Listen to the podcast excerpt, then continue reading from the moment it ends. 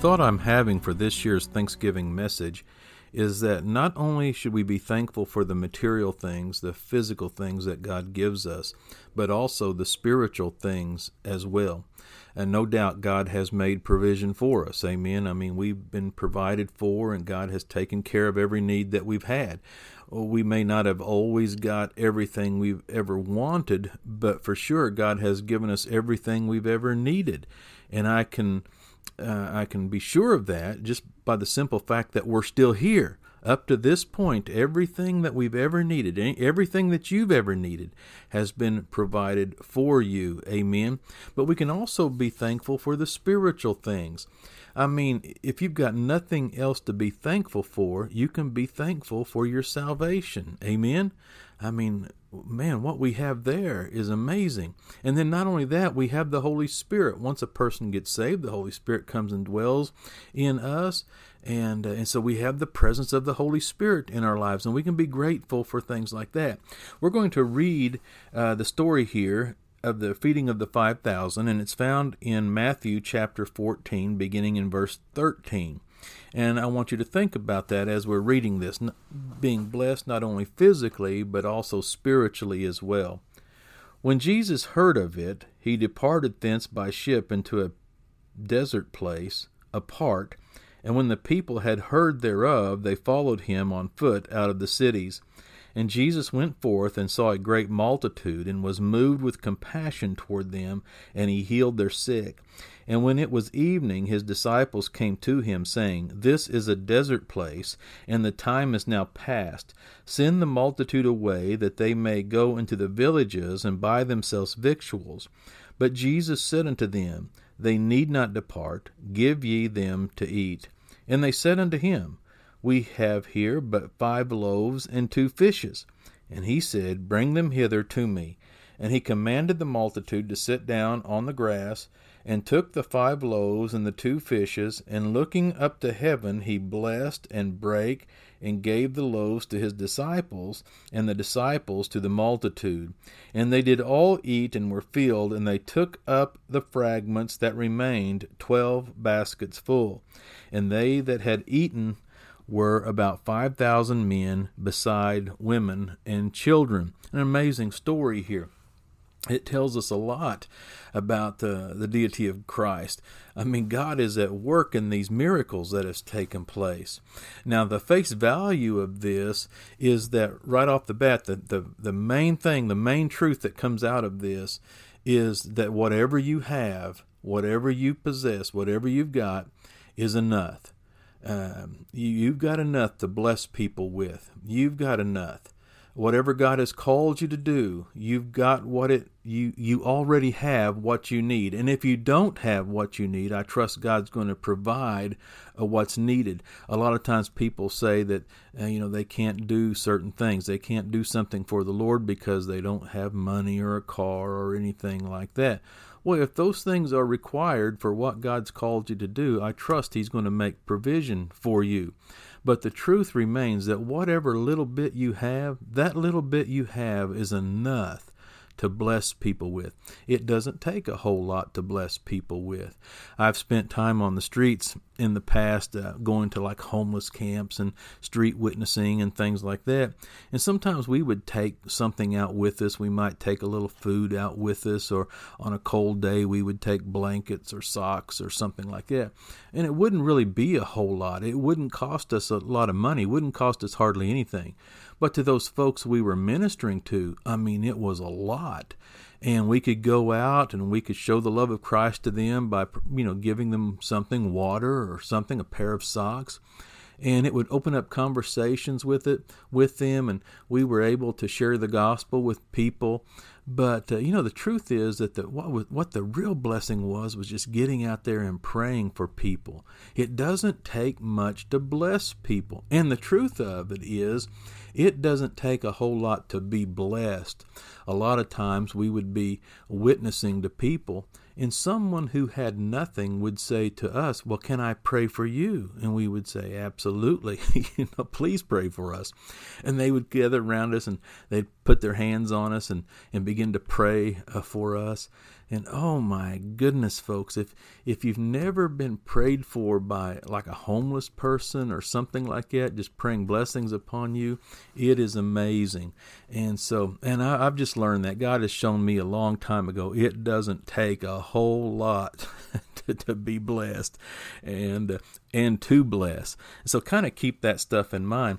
And so there's some there's some truths here. I mean, just the face value of this, how God can take the little bit that we have and multiply it and be able to bless the multitude with. But there's also some spiritual stuff going on here. When you look at verse 13, at that first verse, it starts off when Jesus heard of it. The thing that he'd heard about is the passing of John the Baptist, the first part of this chapter. You know, it's, it's being reported that John the Baptist had been executed. And uh, when Jesus heard it, he was moved by this because he loved John, and uh, and uh, so he, he needed to get away for a moment. I don't know to kind of spend time with the Lord, collect his thoughts a little bit because he was moved by this. And uh, when he had heard that John had passed, it said that he went to a desert place. I know some translations call it a remote place, which is fine. There's nothing wrong with that, but it's more than just being an out of a way place uh, because later, when you look down in uh, verse, uh, I think it was 15, it says, And when the evening his disciples came to him, saying, Lord, this is a desert place, and the time is now past. It's getting late, and this is a desert place. It's it it speaks to the it being kind of a, a deserted kind of a place. A a desert place would be a dry kind of a place. There's no one out there, you know, and there's good reason why there's no one out there. But let me say on a spiritual level here that whenever a voice is silenced, and John the Baptist was that voice of one crying in the wilderness, he was a prophetic voice, and a prophetic voice had been silenced. Do you see what I'm saying? And so, whenever that prophetic voice, that voice of God has been has been extinguished, has been silenced, he was the one who were, was pointing people uh, to the Lord. Behold, the Lamb of God, which takes away the sins of the world. He represents like the last of the Old Testament type of prophets. He was the one who's saying, He must increase, I must decrease. I mean, those disciples that John had ultimately left John to follow after Jesus, and that was the way that it was all intended to be.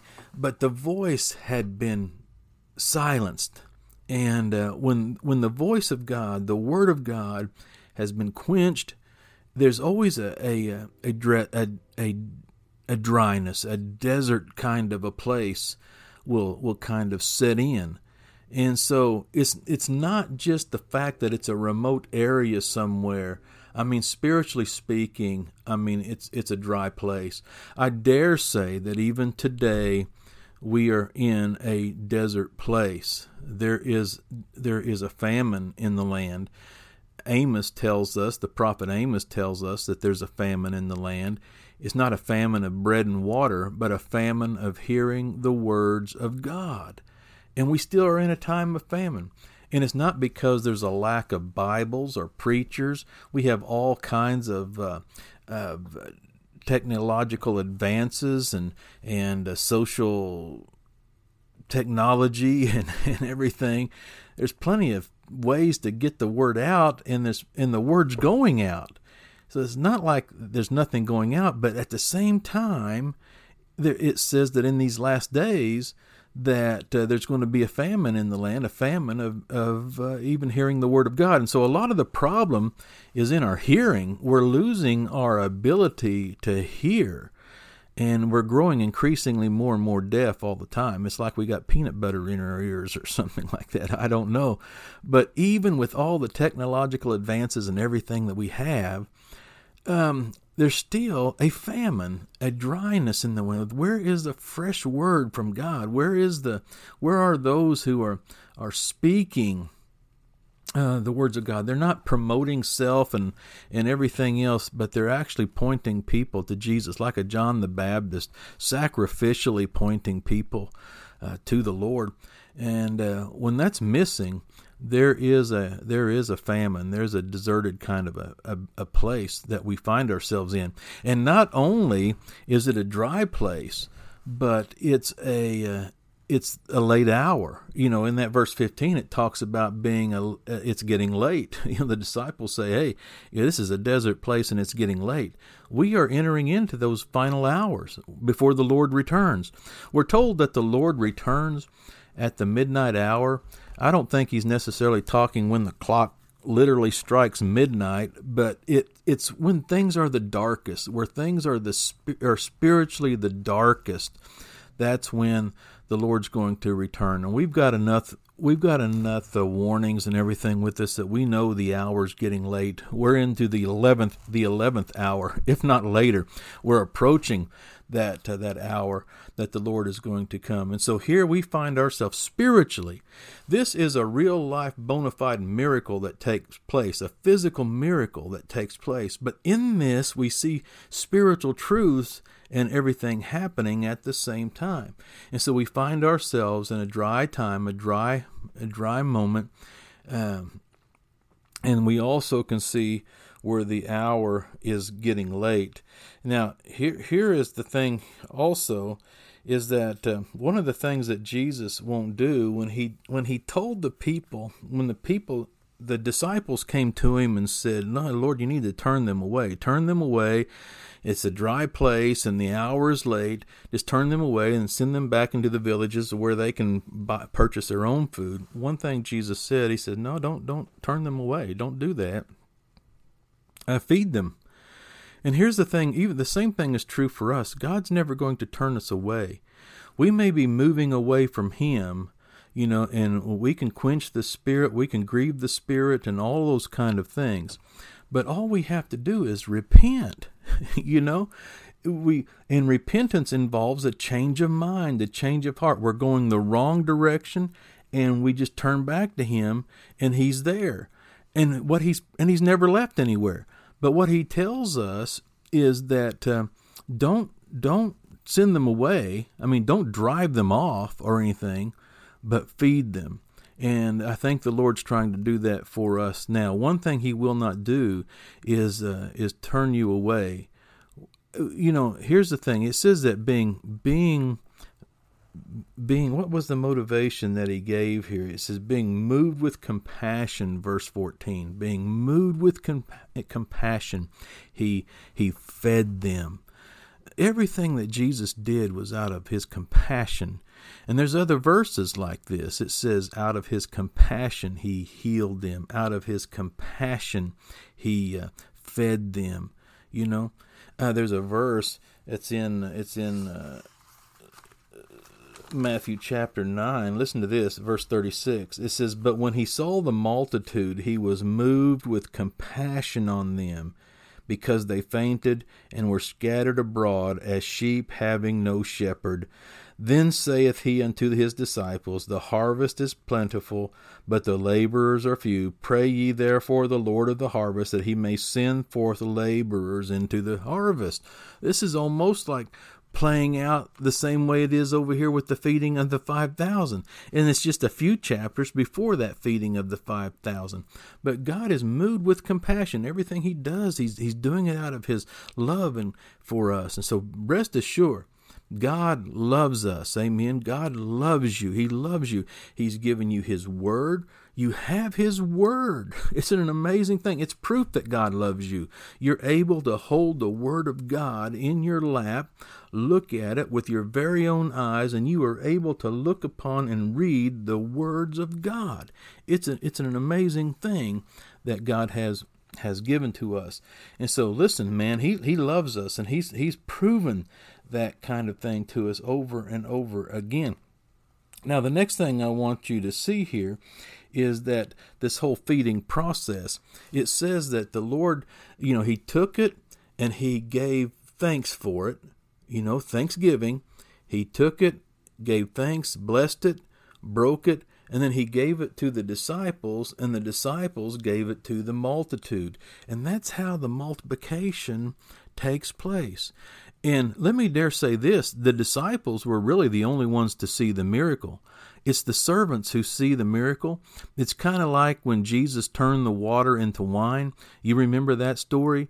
Uh, the mother of Jesus goes up and says, "You know, we, we're out of we're out of wine at this feast that they were having at the wedding feast." And uh, Jesus says, "What's this have to do with me?" Well, she turns around and tells the servants to just do whatever he tells you to do. Jesus tells the servants to go fill the pots with water. They fill it with water and then serve it and some were in the process, the water was made into wine. But the attendants of the wedding didn't realize a miracle had taken place. The governor uh, at the wedding had no idea that a miracle had taken place. In fact, he made the comment how most people bring the bring the uh, best wine out at the first and then the cheap stuff later, you know, once they've kind of drunk a little bit. But he points out that you've saved the best for last. But the interesting thing is that the only ones to see the miracle is the servants. And the same thing is true for us. Everybody else will miss the miracles, but it's the servants that see the miracles. In this situation here, I think it's the same way. It's the it's the disciples. He took it, he, he took the bread and the fish, he brake it, he gave it to the disciples, and the disciples gave it to the multitude, and there was enough there was enough for everybody. And so I think it's kind of like it's kind of along that same kind of a of a of a line. And uh, but he he he made the bread. Let me let me tell, let me give you some thoughts here about bread.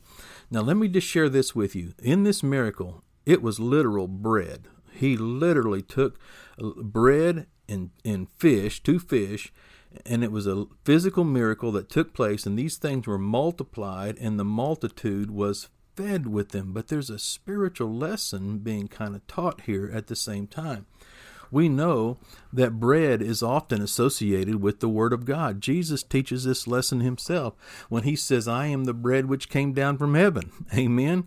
And uh, and he said, Your fathers did eat bread in the wilderness and they they they died, you know, but he comes and he gave he, he, uh, uh, real bread, the bread from heaven.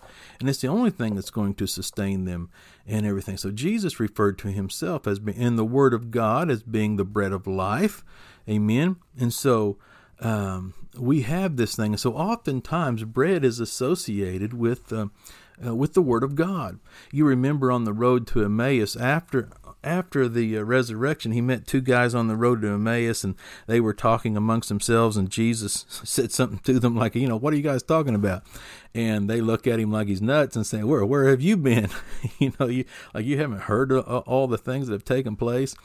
And so Jesus began to uh, share with them out of the scriptures. And once their eyes were opened up to who it was that was talking to them, that it was Jesus. Jesus vanished. Jesus disappeared from their presence. They they look at each other and they say, "Oh, but man, did his words not burn within us? Did his did, did nothing when he uh, when he explained the scriptures to us and things like that. See, that's the kind of picture that I think we're supposed to have when it when it talks about uh, the word. Uh, there's a verse in John chapter 21, uh, verse five. After the resurrection, you remember there was a time when there was a waiting period there, and Peter was sitting there on the shore, and he said, "I'm going to go fishing." So the, some of them get out and they go out on the boat and they begin to fish. And while they're out there, Jesus comes and I, you know, I guess making breakfast on the shore, and he looks out there at them and he says, uh, "Do you have any meat? Do you have any meat?" Now remember that for a moment. And uh, as soon as they saw him, they knew it was the Lord. But the Lord started talking to him, and he said, "Throw the throw the net on the other side of the boat." and he'd already done that miracle for him once before. And so when when here he is, this is like deja vu, you know.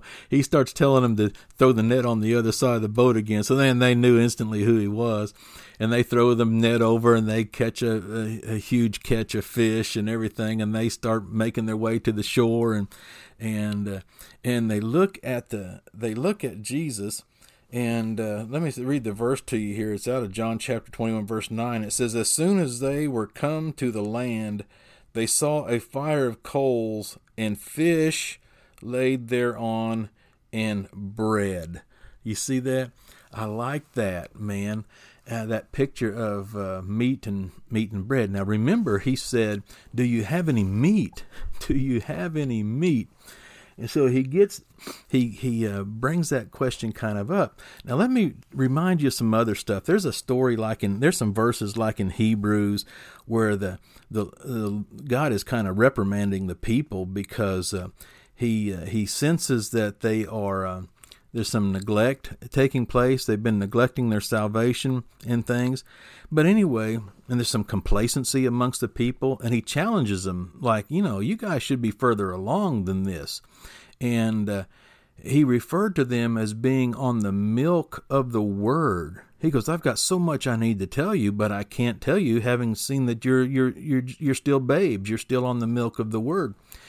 And uh, and so we have to get back to the elementary things. So he's spurring them on to maturity.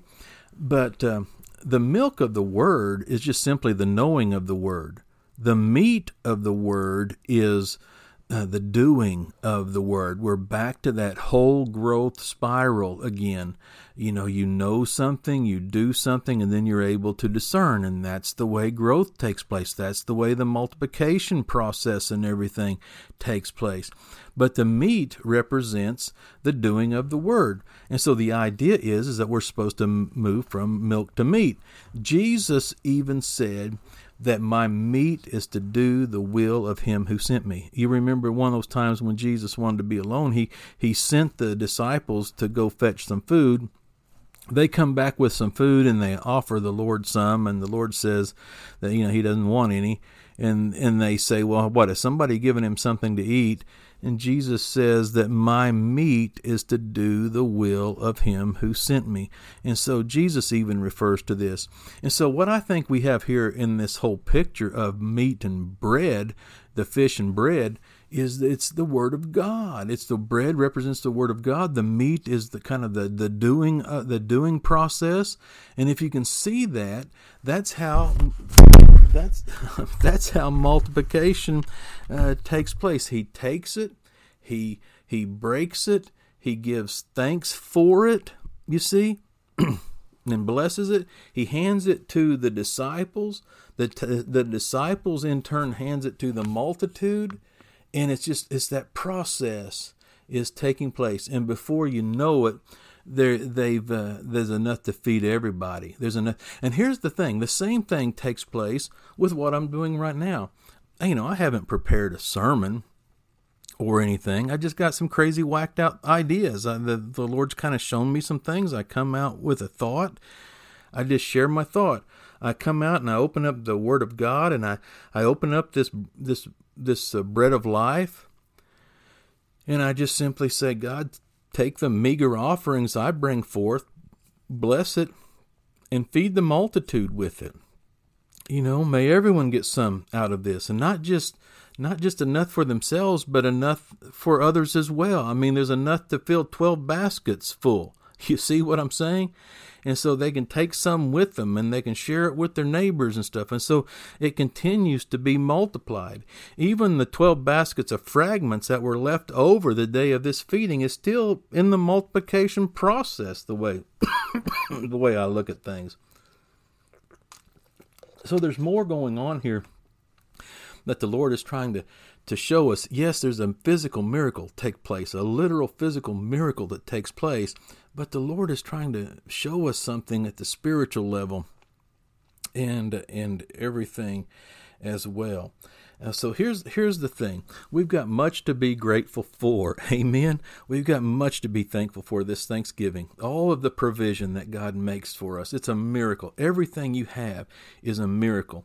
And uh, we can be thankful and uh, we need to bless God and we need to thank Him for it and ask for His continued uh, blessings to, to be upon us as we as we uh, go about this coming this next year and everything.